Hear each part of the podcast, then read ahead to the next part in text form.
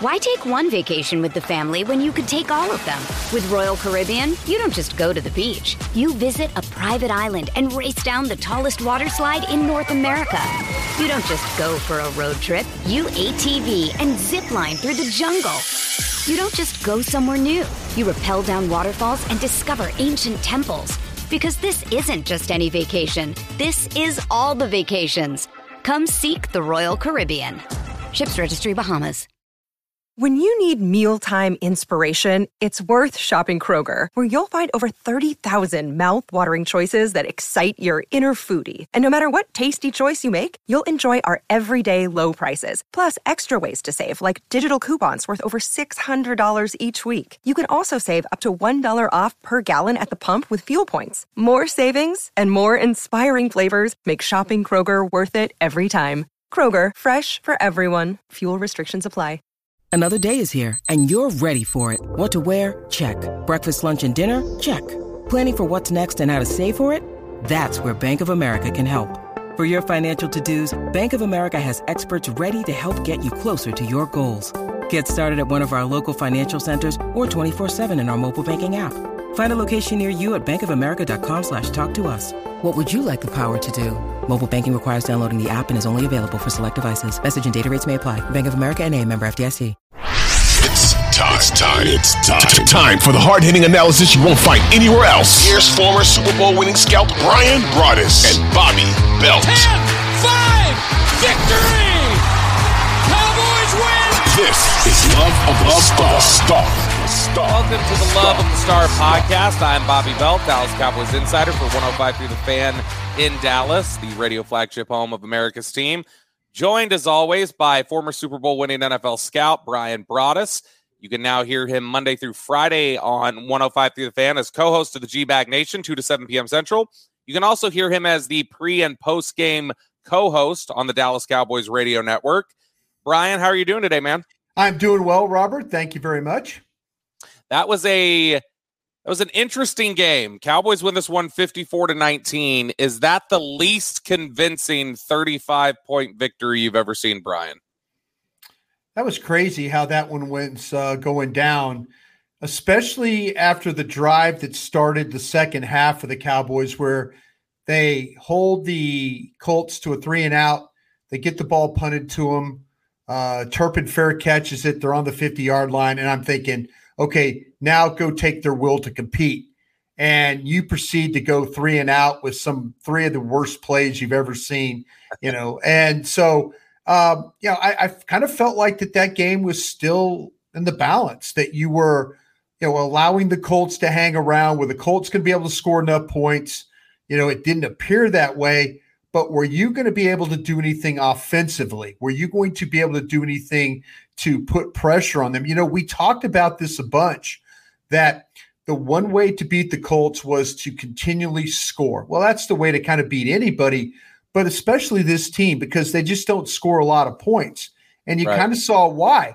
It takes them so long to get into scoring position the way they play. Now, they threw the ball down the field, they made a couple of plays.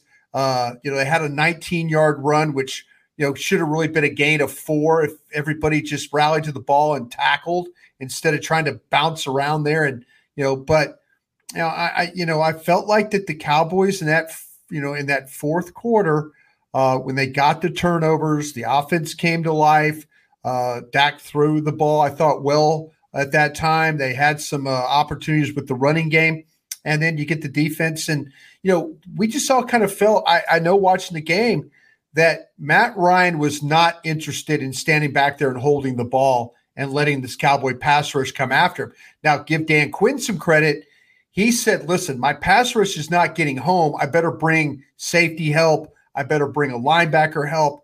You know, they did a really good job of confusing the Colts blocking scheme. They have some veteran guys up front, and they did a great job with those blitzes of not only hurting uh, you know, the the blockers, the offensive linemen for the Colts, but also the backs on some of that blitz pickup stuff. But you know, it it was uh it was something I really didn't expect.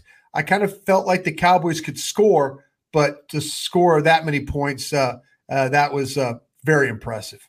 If you were on this team, if, if you were, if this was one of your Green Bay teams, for instance, back in the day, and, and you had just witnessed this game and you saw the performance and then you saw the scoreboard, which doesn't seem to, to equal up to the performance, would you come out of that feeling better or worse about it? Because one line of thinking would probably say, boy, that was not the performance you you needed. Don't get comfortable in that scoreboard because that that is not representative of how you played football.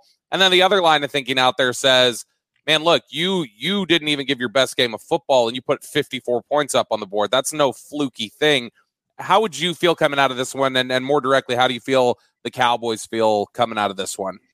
Kind of feel like that, uh, you know, offensively, the Colts have got some good defensive players. Uh, you know, Kwity Paye, DeForest Buckner, I, you know, uh, Ngakoue. I, I kind of felt like that they had some guys that could make some plays. I, you know, I felt like they could attack Gilmore. They tried to attack Gilmore. He was in good position. He got the interception. I'd seen him in previous three games where it's kind of like, well, man, here's a guy that kind of gives it up, you know, kind of gives up, uh, you know, the the plays and stuff like that. I don't think it was pass. I was not. I was not pushing you back, Bryan. I, I was, was, just wondering. Yeah, I don't. I don't think it was pass interference when you watch. You don't. Uh-uh. I think he did a good job. He did a good job of cutting him off. Contact or pass. He got he got right on there before the ball, though. Yeah, well, he also got in. I think he cut.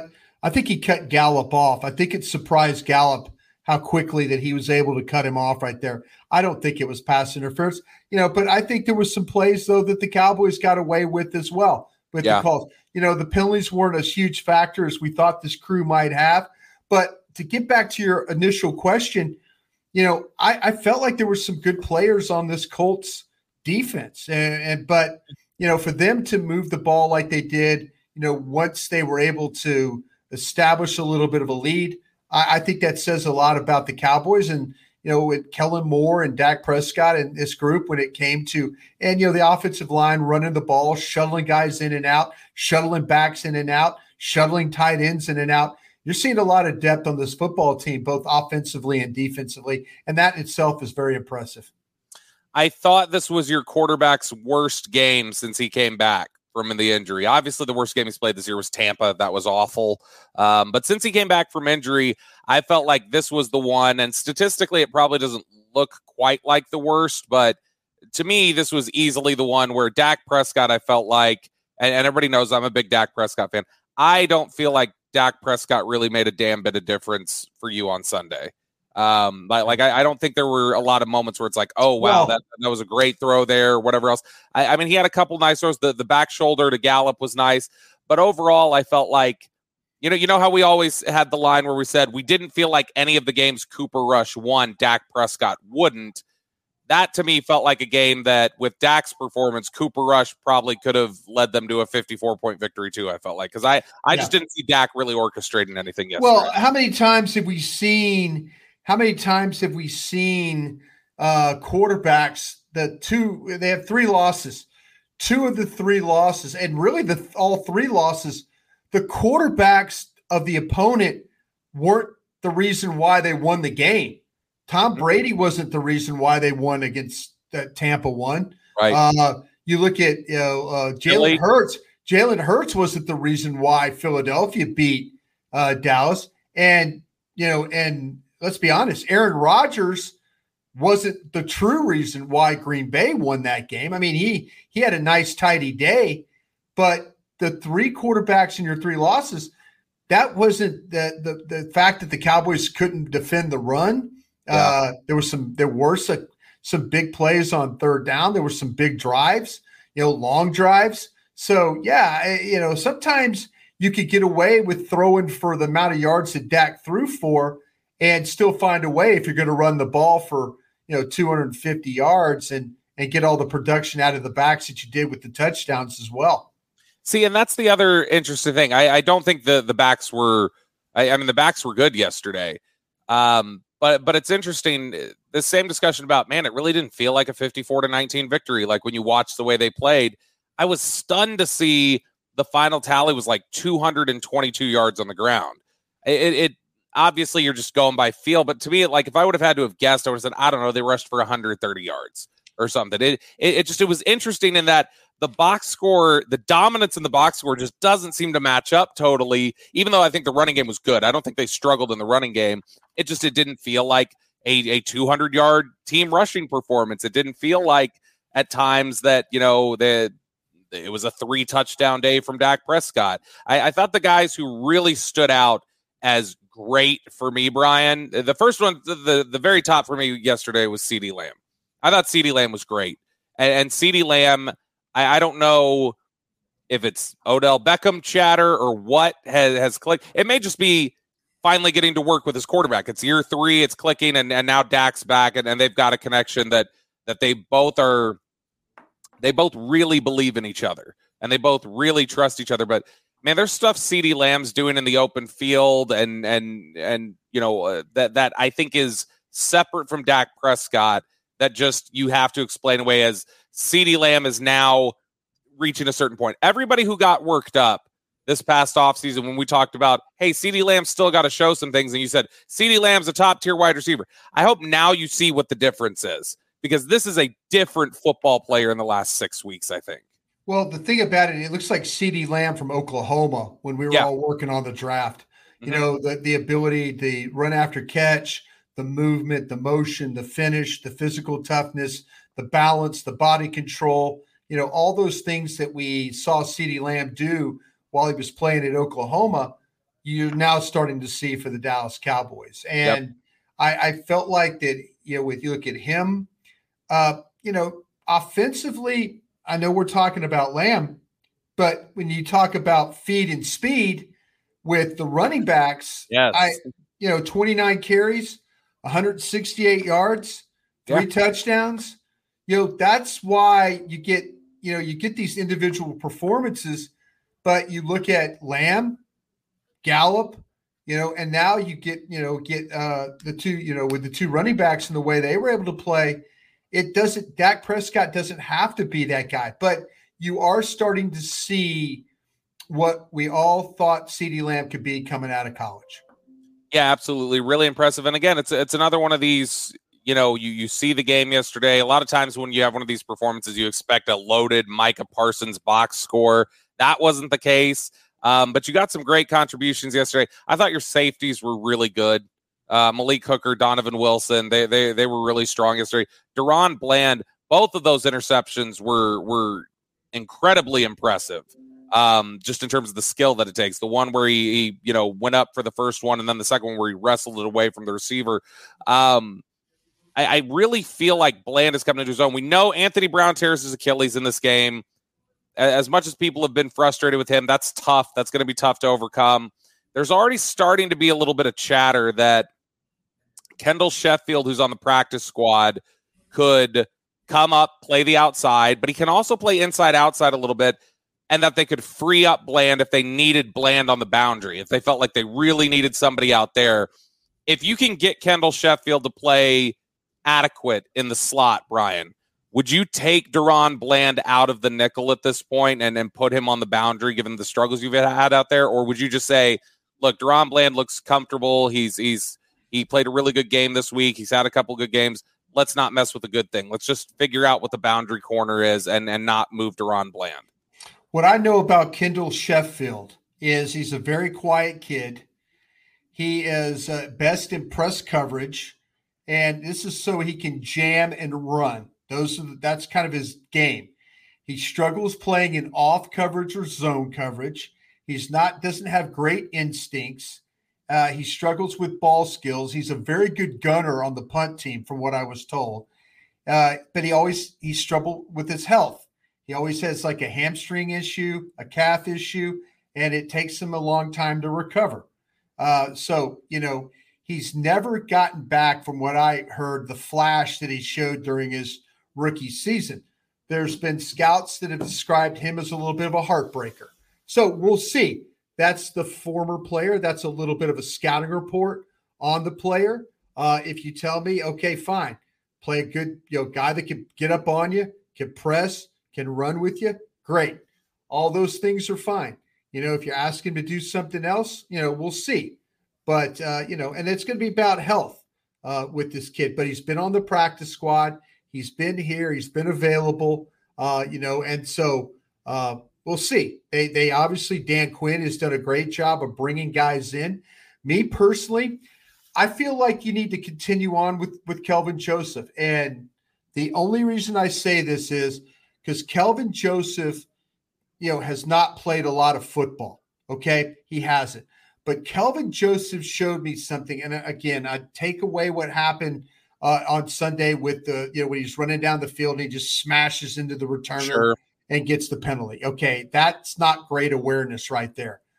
But and, look, and let's be let's be honest, you're probably going to get the knucklehead penalties every now and then from Kelvin Joseph. It's just sure. it's kind of who he is right now. It is who he is.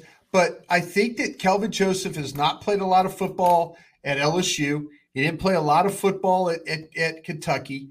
You know, I think Kelvin Joseph needs to get work, needs to get reps. I think he can cover. I think he's quick enough. I think he's aggressive enough.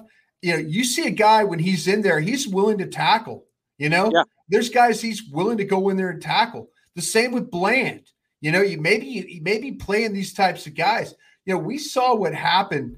We saw what happened with Brown. Uh, it got to the point where I didn't even know Brown was healthy enough. You know, he right. just didn't look like the same player that Kelvin Joseph, he could give up big plays too, just like Brown did. But I have a feeling though he's aggressive. He's you know we'll see about the the football, the you know the, the, the I'm gonna say I'm not gonna say the IQ, but like the awareness and stuff the like instinct. that. Instinct. I think he just needs to get an opportunity in practice and go out there and play because he's capable. He's a capable player. Dan Quinn did not go to Lexington, Kentucky just to work out Quinton Bohanna. He didn't do yeah. that. He saw something in this kid, and I'm going to trust Dan Quinn's going to get him ready, just like he got Bland ready to play. Yeah. You know, I'm going to trust him that now if it doesn't work out and you want to put in Kendall Sheffield there, please just kind of know what you're up against if in fact that's the route they go just as we uh, wrap up this segment before we get into a little uh, much uh, either much awaited or or much dreaded OBJ talk, depending on on where your level is at in terms of uh, your your your threshold for all the OBJ chatter. But Bryan, uh, anybody else you want to highlight really quickly as you thought just played really well on Sunday? Yeah, I thought that I thought it was Tyler Biadasz just one of his best games. When you looked at the way that the Cowboys in protection handling the twist stunts and things like that. I thought he did a really nice job. The running game, I thought he did an excellent job in the running game. It's not easy to deal, you know, with those guys inside when you talk about Stewart, Buckner, those guys. I mean, it, it is a it's a kind of an all day task to have to take care of those guys. And I thought he did a really, really good job. I want to commend the wide receivers for the way they were able to block in the running game when I'm talking about the toss sweeps the crack toss, whether it was Brown, Gallup, Lamb, everybody in the outside, those receivers coming down, sealing off guys, getting big linemen out in the out in the space and letting them finish up those blocks. I thought that was really some pretty football. When you see the ball tossed, you see the quarter captured, and a lot of that blocking started because a wide receiver who's been making catches all day all of a sudden decides he's going to block. I think that's something you have to be very, very proud of. Now I, am I'm, I'm curious. We we talked a lot. We we we both I, I, think dumped a lot on on Tyler Smith and not not like hit him too hard. We just said it, it was a tough performance, short three day turnaround. He looked a little overwhelmed. Everything else. Uh, I, I, don't think he was like the best guy on the line yesterday, but I thought he bounced back well. Um, I, I, thought he I thought he played okay. He he had a nice block on uh, the first big run of the day for Tony Pollard, the 17 yard one. He helped seal that. Um, but overall, I thought it was nice to see Tyler Smith didn't appear to be in his head too much from from the last game against the Giants. It looked like he he bounced back okay. No, and I think the thing with Tyler Smith is he needs a full week of practice. And let's be honest, you know, the the the Giants are a big blitz heavy team. They kind of found out that they could bring the rush at him and he was going to short circuit a little bit and I kind of felt like that, you know, he needs those he needs all those practice days in order to completely digest the game plan and be ready to go. And again, I thought he broke it down a little bit because we talked about three games in 12 days. His body right now is saying, okay, Tulsa season's over. It's time to go do yep. something else. And, but, you know, he's got, he's got uh, he's got more football left, and he's got a playoff to worry about as well. So you know, hopefully, whether he plays at tackle or plays at guard, he can continue to give them the quality play that he has throughout the season. Really quick here, because uh, we're already running long in the segment, but just curious uh, when Tyron Smith comes back at left tackle. If it was up to you, would you roll with Tyler Smith or Connor McGovern at guard for now? I'll tell you, let me just be honest with you. Uh, I'm going to tell you what I think they're thinking. Uh, I don't think it's a slam dunk that Tyler Smith is going to be the starter at left guard at left guard. Excuse me.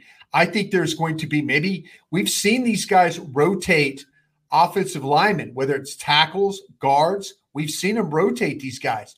We could very well see a situation where McGovern and Tyler Smith both are getting work as Tyron Smith is getting work at left tackle. You are listening to the Love of the Star podcast. The Love of the Star is an Odyssey podcast. You can find it on the Odyssey app or wherever you get your podcasts. Why take one vacation with the family when you could take all of them?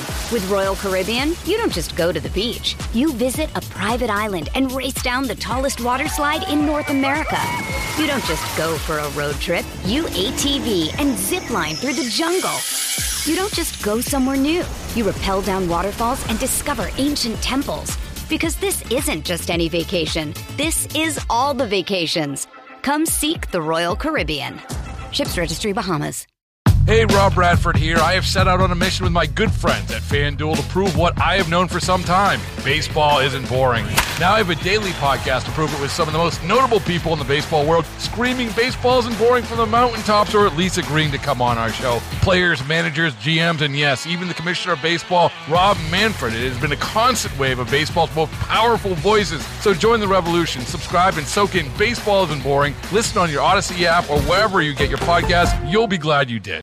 Hi, Bryan. Uh, quick timeout. I got to jump in really quickly and remind everybody here about our wonderful partner at Love the Star. It is Boomer Jacks. I keep telling you guys, if you are fans of wings, Tuesdays and Wednesdays, those are the days that you need to go to Boomer Jacks. Tuesdays, it's half price bone in wings. Wednesdays are half price boneless wings, but they've got deals for you every other day of the week. They got drink specials starting at $3, $15 buckets of beer, and it is the coldest beer you're going to find in the Metroplex or anywhere else wall to wall TVs. And I don't I don't say that as some sort of exaggeration, like, oh, wall to wall TVs. That's not a simile. It literally is TVs that basically cover every space of the walls at Boomer Jacks. There's also live music, great TVs that you can catch any game, any sport that you're looking for uh, there at Boomer Jacks. Uh, there's 17 DFW locations, so you can find yours by going to boomerjacks.com. That's boomerjacks.com.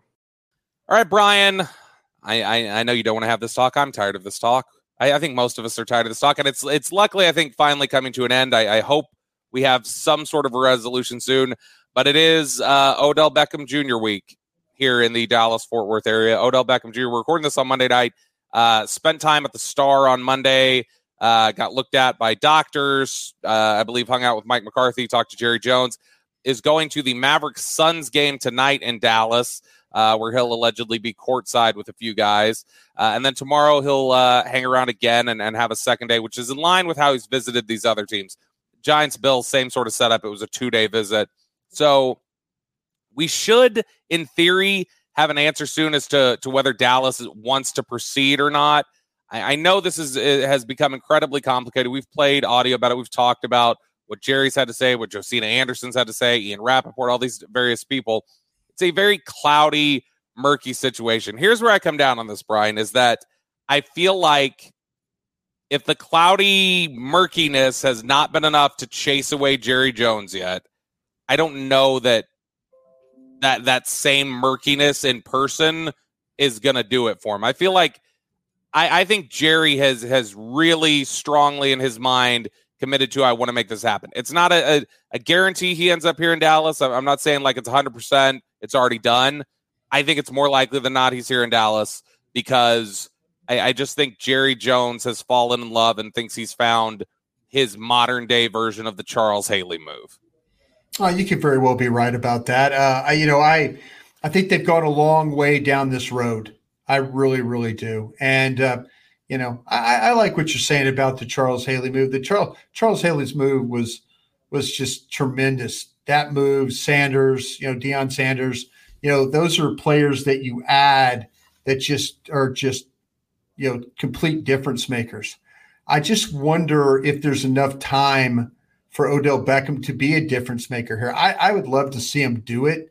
I also wonder, though, their situation with the medical. Are they kind of saying, well, the knee is okay and we're going to be able to get him ready in a couple of weeks? That'll be okay. And, you know, we'll get him ready for the run against uh, the Eagles and the, the, the Titans and the Commanders, and you get into the playoffs. You know, is it going to be worth it for the Dallas Cowboys? You know, for the next uh, three weeks for sure, uh, and and going on into the playoffs. And uh, I, you know, I I'd love to see him do it. I'd love to see when teams make moves. I remember a time I talked about this with the Cowboy, uh, excuse me, the Packers we added Andre Rison, but that was at the midway point of the season. That was eight games that he got to play. Uh, yeah. I, I, I, I, I just wonder if the if the knee is in actually in good shape, and is he going to be ready to go? And there might be a time where it's like, listen, the knee isn't ready and it's not in good shape, and we're going to have to work him in the next couple of weeks. You know, you you're only going to get him for so many games. And when is it is it worth it to go for these games? Sure, because Odell Beckham can do a lot of great things. I believe he can. But sure. also, also think there might be a situation where they're looking at, they're going, listen, we know where this knee's at. We probably don't like it a lot the way it is, but by God, we're going to find a way to make it work. And you know that's going to be on the player, that's going to be on the team to to make sure that they get the the best benefit out of it. You know, I, I noticed something earlier today, Bryan. I was uh, I was just kind of looking over the injury history for Odell Beckham, and it's he's pretty missed, extensive. Yeah. Yeah. Well, he's missed time with five injuries since 2017. Every single last one of those five injuries is an injury to his left leg. Yeah. It's a left ACL tear, left ACL tear, left quad contusion, which that quad is also right there above the knee. Mm. Um, left fibula fracture, left ankle sprain. So it's everything on the left side. Do you think that you think that's fluky, or or do you think there's just questions about the durability of? I mean, he's clearly had issues you know, whether it be spraining an ankle over there or like I said, the the quad the ankle and the fibula, those are two things. You have a sprain, a couple weeks later you break it. The break was a little, you know, kind of a freak injury in 2017. But then, you know, you've got the quad and the knee and everything else that's involved in that. The fact that his last three injuries involve that structure, is that a concern for you? Well, yeah, I think that I mean I say yeah, and I mean. Uh, I say, you know, you bring up an interesting point because I, you know, tracking all the left side injuries, you know, I wonder if a trainer or a doctor or somebody would have a really, really good answer to that. And that might be one of those things that if you were the player personnel department, you would say, hey, listen, this guy's extensive injury history is all in that left leg. Is there something we're missing here? Is there something we could do to help him? Uh, is there some type of uh, you know, machinery or anything that we could test him on, work him on, get it stronger? Uh, I don't know. It, it, sounds like to me like a lot of terrible luck is really what it sounds like right now. But I don't know how you could not say, well, that's it's happened. It's actual fact. It's that left leg that's been giving him the problem. So uh, I still do believe whatever team signs him, I believe that team is probably going to have to put some of their medical uh, knowledge to work, but they're also probably going to say, we're willing to do this because of the player. And probably probably wouldn't do it for a lot of players, but for this player, I think that they'll kind of maybe turn away from it and say, okay, we're willing to to make this happen. Remember when the Cowboys had that uh, that stipulation in uh, Gerald McCoy's contract that was very particular to the quad that he ended out tearing. Yeah. Um, and and so I mean, I, I think it goes to show that you know Dallas's doctors are pretty good, and, and they've got yeah. a pretty good understanding of of what is at risk into the future. So I will say this: if the Cowboys walk away from this, if they make the determination that they're walking away due to a medical, that it's a medical call, then what would be your your line? Because I know there will be a ton of disappointed Cowboys fans who will feel like ah, this is just what they're saying. They're they're making this up. But to me, if the Cowboys draw a line and say the medical's not good, I think everybody should be out. I think you should trust Dallas's evaluation. So what what would be your your word to a Cowboys fan who's really frustrated when they hear, "Oh, the Cowboys are walking away because of a medical." Well, it was good enough for somebody else. Well, why why couldn't it be good enough here? Yeah, you're talking to a guy, and I've told this story before where our doctors in Green Bay failed Larry Allen on a physical, mm-hmm. you know, with the the rotator cuff.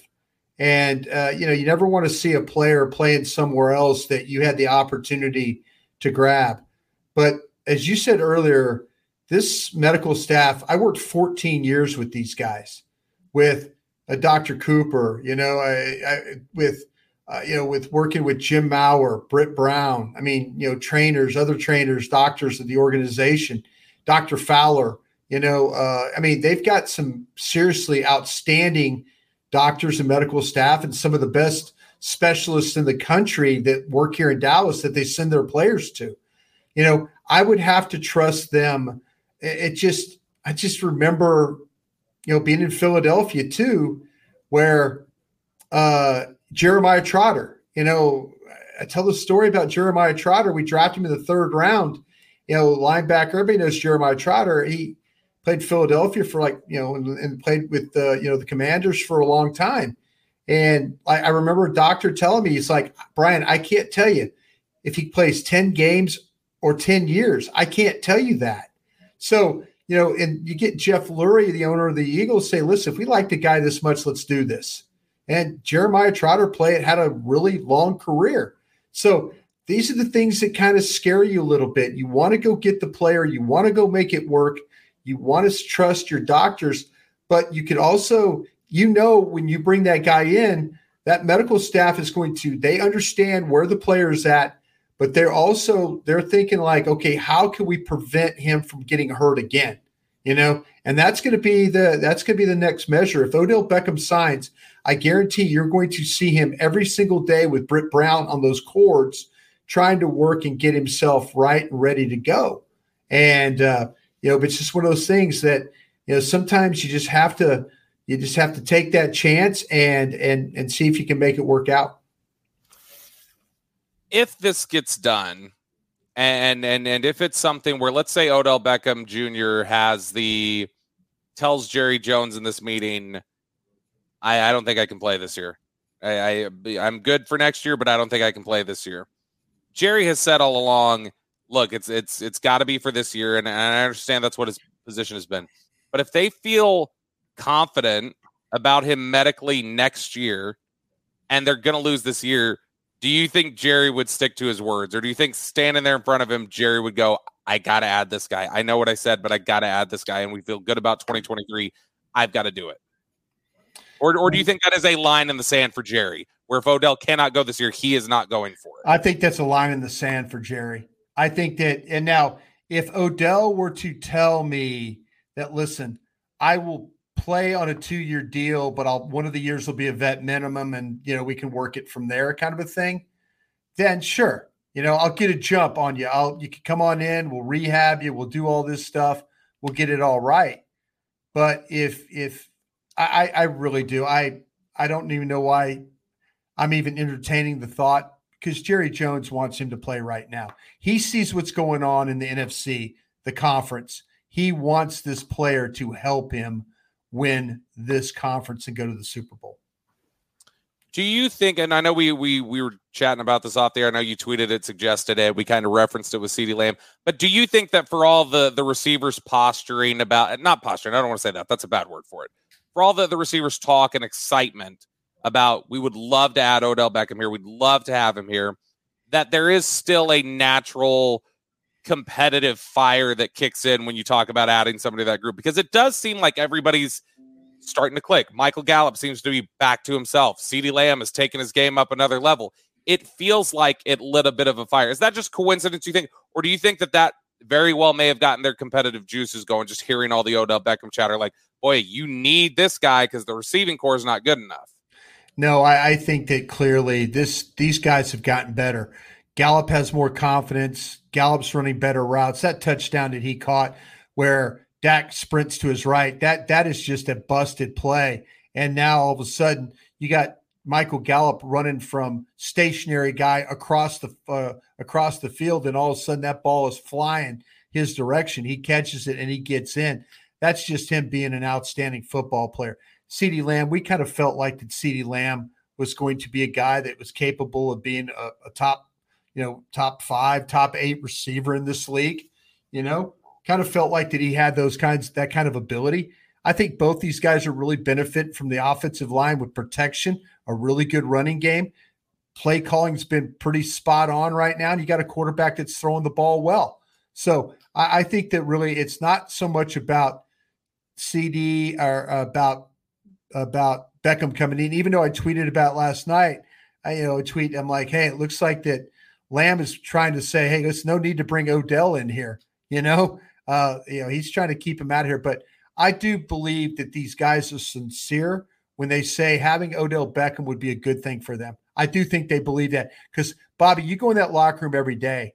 I yeah. do feel like it's a very, very close locker room, and yeah. I think they would love to have a guy like Odell Beckham help them win games. Absolutely, and I guess that I, I like I said, I don't want to make it sound like they're they're lying. I think they're absolutely serious. I just think that there's definitely I feel like there's definitely a possibility that both are true though. They do want yeah. Odell Beckham here, they do, but also at the same time, in the discussion of Odell Beckham, they're hearing a lot of people be critical of the receiver group isn't good enough, and they say, "Look, we want Odell Beckham, but we're going to show you we are good enough." Yeah, exactly. And when we perform at high, I think you know you you you've been around athletes for a long time. They will a lot a lot of these athletes will make things out of whole cloth that aren't even real adversaries just to give themselves an edge and just to give themselves a motivating factor. And so yeah. it wouldn't surprise me at all. I know I know you were being a little tongue in cheek with it, but it wouldn't surprise me if it's if it's both and that it is, you know, they they they want Odell Beckham here, but they absolutely took some competitive fire from there's a lot of outside noise about our core isn't good enough and we need somebody like this. Well, we'll show you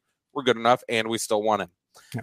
You're listening to the Love of the Star podcast. The Love of the Star is an Audacy podcast. You can find it on the Audacy app or wherever you get your podcasts.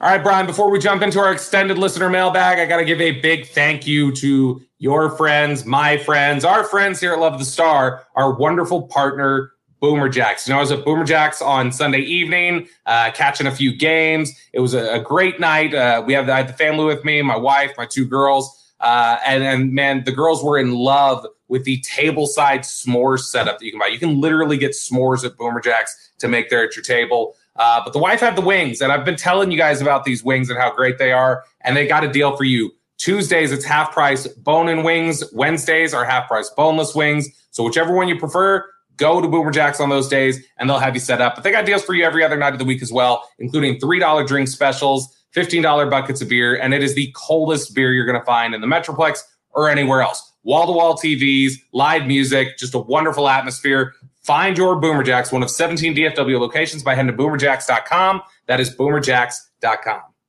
All right, Bryan, it is now time to roll into our favorite segment of the week. It is our listener mailbag where we turn things over to our dear sweet listeners for their thoughts and their questions. I'm going to actually lead us off on our listener, listener mailbag because I've not gotten a chance to ask you yet. I don't know if you've been able to dive in, but I'm going to kick it off right away. Have you gotten a chance to start on any players yet? I know you were you were playing on it, but did you actually get a chance to watch any college players yet? Watch ten. What? Yeah. But who's the best player you've seen so far? I'll tell you what, the running back at Texas might be the best one I've seen. Seriously, he's, he's very, Robinson. very good. And you know what my fear is? People aren't going to value the running back enough, and he's going to go on land. Hell on no. Hell no. I mean, that's the thing about it is I, I will I will tell you this, and I, I, regardless of the position, you watch him play, and people are going to. I, going to say this. I'm going to say this with my chest.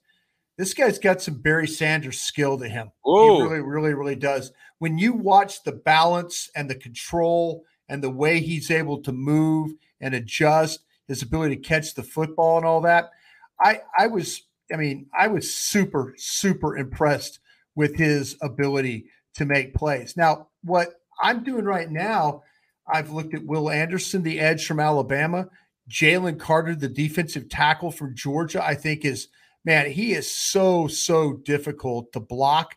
You know, Bryce Young is going to be a guy that is going to test you, and because there's not a player you can ever compare him to because of how he looks, you know, physically. He yeah. looks very frail, very small, but the way he's able to move around, the smoothness that he plays with. Myles Murphy, the edge from Clemson. I'm He's telling you what, very good. he is. He So you good. can you cannot draw him. You cannot draw a defensive up any better than what Myles Murphy looks like. I'll tell you what. I think I like Christian Gonzalez, the corner from Oregon, a little bit better than I like Kelee Ringo, the corner from Georgia. Peter Skoronski, the offensive tackle from Northwestern, kind of like Paris Johnson, a little bit better out of Ohio State. I oh, we, mentioned we, we- we might we might have a fight over that one during draft season. which you one? know. Peter I, Skoronski. I, I like Skoronski a lot, I'll tell you what. I, I there was some times and I like there- Paris Johnson too. I'll tell you what, I, I found that, but Peter Skoronski was a little bit more catch to his game. A lot of catching. I didn't see a lot of punch. I didn't see a lot of sitting down. I think he's a good football player, but I'm interested. I know people have Skoronski as the top guy, and I really do like, but I like, uh, you know, I like Paris uh, Johnson a lot, and then uh, Bryan Bresee, the uh, the uh, defensive tackle from Clemson. I mean, those these Clemson's got some guys now. There's no question about that across that defensive line. But Anderson, Carter, I, man, I'll tell you what that that that Carter is super impressive. But I that the Bijan Robinson at running back, when you hand him the ball or throw him the ball, he's got that ability where you hold you're playing against him, you're holding your breath on the guy. I mean, you're just hold you're holding your breath because you're thinking he's going to spin, he's going to cut, he's going to cut while he's jumped with both feet off the ground. Uh, it's a position of running back. Hate on the position all you want. That kid right there is one of the top. He, he I could say right now probably a top uh, anywhere between a top five and a, a top five, top seven player right now for you in the country. I kind of think all those those the edge rusher, the quarterback, and that defensive tackle probably go ahead of him. But don't sleep on that Bijan Robinson. Well, it sounds like you've uh, your your studies you you've gotten to see some fun players though. It, it sounds like uh, a, a, a fun so far. I, I've got I've have. got to dive in more. I, I've got to make my annual. You're, I need to get you. I need to drag you out to Exos finally this year so that you can go watch these Yeah. guys with Briscoe. We got we got to catch Yeah. up on those guys and, and take a look at them. Well, Uh, the, the- yeah, the thing I work at, you know, it's funny because I got a kid that's at the University of Texas, and that's not my Bijan Robinson love for Texas. Not my surely not my love for you being a Sure, Texas grad. yes. But but man, I tell you, when you got kids in school, you got to work about seven jobs to make sure that they get everything they need. Right? Yeah, That's the way yeah, it works. Yeah. yeah. I, I I hear you on that. It'll be off season. We won't have uh, all Hopefully the. we'll get. Yeah. Hopefully we'll get we'll there. free it up because Okay. because I'm, I'm t- well, this is off air conversation, but there's a lot of valuable stuff there, Bryan. All right, let's let's move on to the listener questions here. Uh, first question from Joey K, number eight: Is Donovan Wilson a Pro Bowl player, Bryan? No, he's not. And but you know what? He he's he's done a great job when it comes to uh, how physical of a player he is. I, I I love the fact that he's a willing hitter. He'll wrap you up as a tackler. Uh, I just kind of feel like there's a little bit of inconsistency there with him as a player. A little bit of some hot, a little bit of some cold. You know, there's been times where the ball's bounced outside on him. He hadn't been able to get out and make a play. But that think the little bit, I think the safeties as a whole played very well. Kearse, Hooker. You know, we've been waiting for Malik Hooker to have this type of game. Who knew you had to bring the Colts in, name him captain, then all of a sudden the ball starts going his way. But yeah, I, I think with Wilson, I, I think he's a, a, a good player. I wouldn't say he's a Pro Bowl player. You know, and I, I agree with you. I don't think Donovan Wilson's a Pro Bowl player, but I do think Donovan Wilson is the type of player you win with. Like, like super tough, super tough. That maybe, maybe not. You know, maybe the out of bounds shot that he takes every once in a while. The sport, he is so aggressive, and you know he wants to hit you. He wants to knock the ball loose. He's emotional the way he plays. But yeah, I think there's some some inconsistencies in his game, and I think that's what kind of holds him back at times. Next question here from Mick. What will they do at running back next year? A healthy Zeke looked good last night. He's actually looked good a couple weeks now. Uh, I say he's more important than Pollard, as explosive as Pollard is. Can't sign him for too much. Bryan, your thoughts? What would you do, and what do you think they'll do at running back? I don't know what the situation is, Bobby. When we start to look at the uh, when we look at the next year? Yeah, like the cap with the cap situation stuff. Are they going to need? Are they going to need Zeke's money? Are they going to be able to do it? Is- Are you going to have to take a huge cap hit? You know, I think that they've kind of figured out things about what they can do with Zeke. Now, can you do things with Zeke and then go get another guy? I really like what Malik Davis has brought to this crew. I yeah. really, really, really do like what he's brought to this crew. And you know, that's that, that it's a good combination that they got. So I don't know. I mean, I don't know. Uh, you know, I don't know what money they're going to need.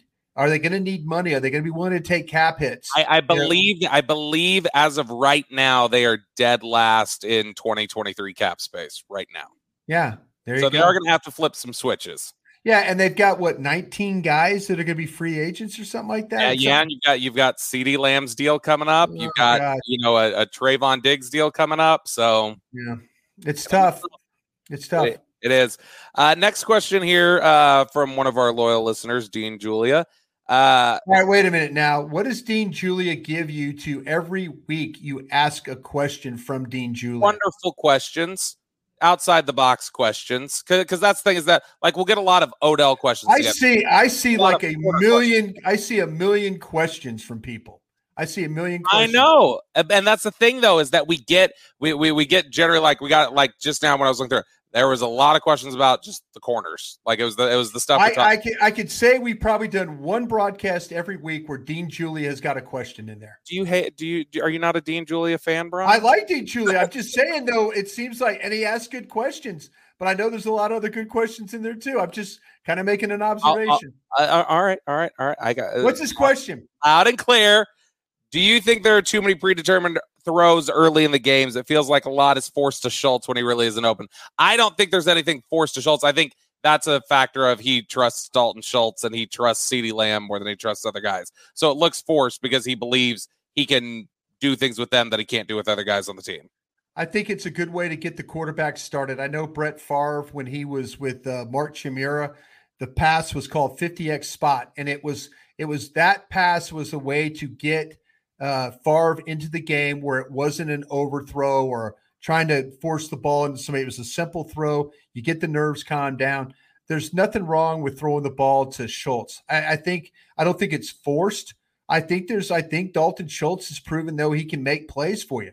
You know, so I I don't see that as a as a as a forced call at all. Last one here from Playballer DC. Bryan, what do you think the chances are we can keep Dan Quinn next year? I don't know. You know, uh, there's a lot of teams. Dan Quinn's contract is almost like he's being paid like he's a NFL head coach. The compensation. I know Dan Quinn's very happy about being here, but there's only 32 of these jobs. I, I, say that all the time. I mean, if Dan Quinn has been a coach, matter of fact, they're a bad half away at the Super Bowl from all probably still having head coaching jobs. You know, uh, that that that whole situation probably still be in Atlanta. You know, probably wouldn't have fired a Super Bowl winning coach. But to me, I feel like that if you look at how Dan Quinn handles players and what he's learned and how he and you know he just comes off as very polished. He comes off as a guy that uh, that has an understanding of what he wants his, with his team, and he's a really good evaluator. Him and Will McClay do a lot of work together, shoulder to shoulder. Um, I, I, think if I'm a guy, I'm a general manager, I, I go and I try and interview him.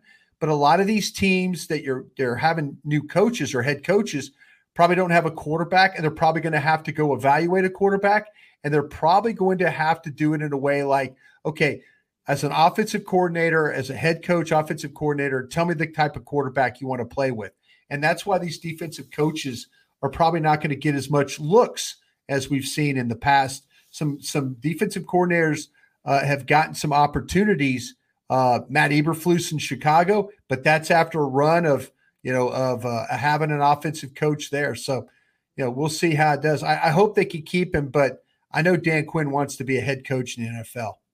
Yeah, and I know there's uh well, he wants to be a head coach in the NFL. I do, like you say, I do know he's really happy being here and and you know I, I think that it's not just going to be any job. I don't think that would pull him away. I, th- I think there there are certain jobs that he would he would definitely leave for. But I, I think I, I, think in Denver they'd like to have him right now. I mean, I think, as, as well as yeah, as well as they're playing on defense, that Dan Quinn could have done great things like that defenses right now, and they would have figured out they would have figured out the offensive the part of that football team. Yeah, I absolutely. think Yeah. And I, I and I think if Denver were, were, to come open this offseason, I think that is a job that he would absolutely, absolutely. be yeah. interested in. And so yeah. that would be one of them. But it is, and I'll tell you this: the other thing here, even though it's different sides of the ball, your quarterback loves the guy. Your yeah. your quarterback is very very high on that guy, and and there's a lot of people on the other side. There's nobody who dislikes Dan Quinn in that building. I think and, if something, uh, yeah, I think if all of a sudden you have a collapse in the playoffs and it looks really really bad, and all of a sudden Jerry Jones is impatient with Dan with with Mike McCarthy, I think that you would get Stephen and Will McClay pushing really hard to bring Dan Quinn on as the head coach. And and because he is really, really good on personnel, he lets those guys do their job. You bring somebody in here like Sean Payton, who is going to want to run personnel. That's a little bit harder, a little bit harder task on scouts. It's a little bit harder task on Will, and a harder task on on Stephen Jones. That does it for us here on the Love of the Star podcast. We will be back with you guys again later this week. Hopefully with a resolution finally on Odell Beckham, so we don't have to talk about it until. Hey, then. and yes, and, yes. and Dean Julia, I love you, man. I'm just having fun. I'm just having fun with Bobby. Please he's don't not, take Dean. That's not about you. He's criticizing my. uh He's criticizing my process. He I just, I just feel like there's a lot of folks that ask great questions. Dean, you're one of them. But I'm busting Bobby's balls right now because he's being lazy about getting these questions and I deserve it. I deserve my balls busted from time to time. We will talk to you guys again later this week.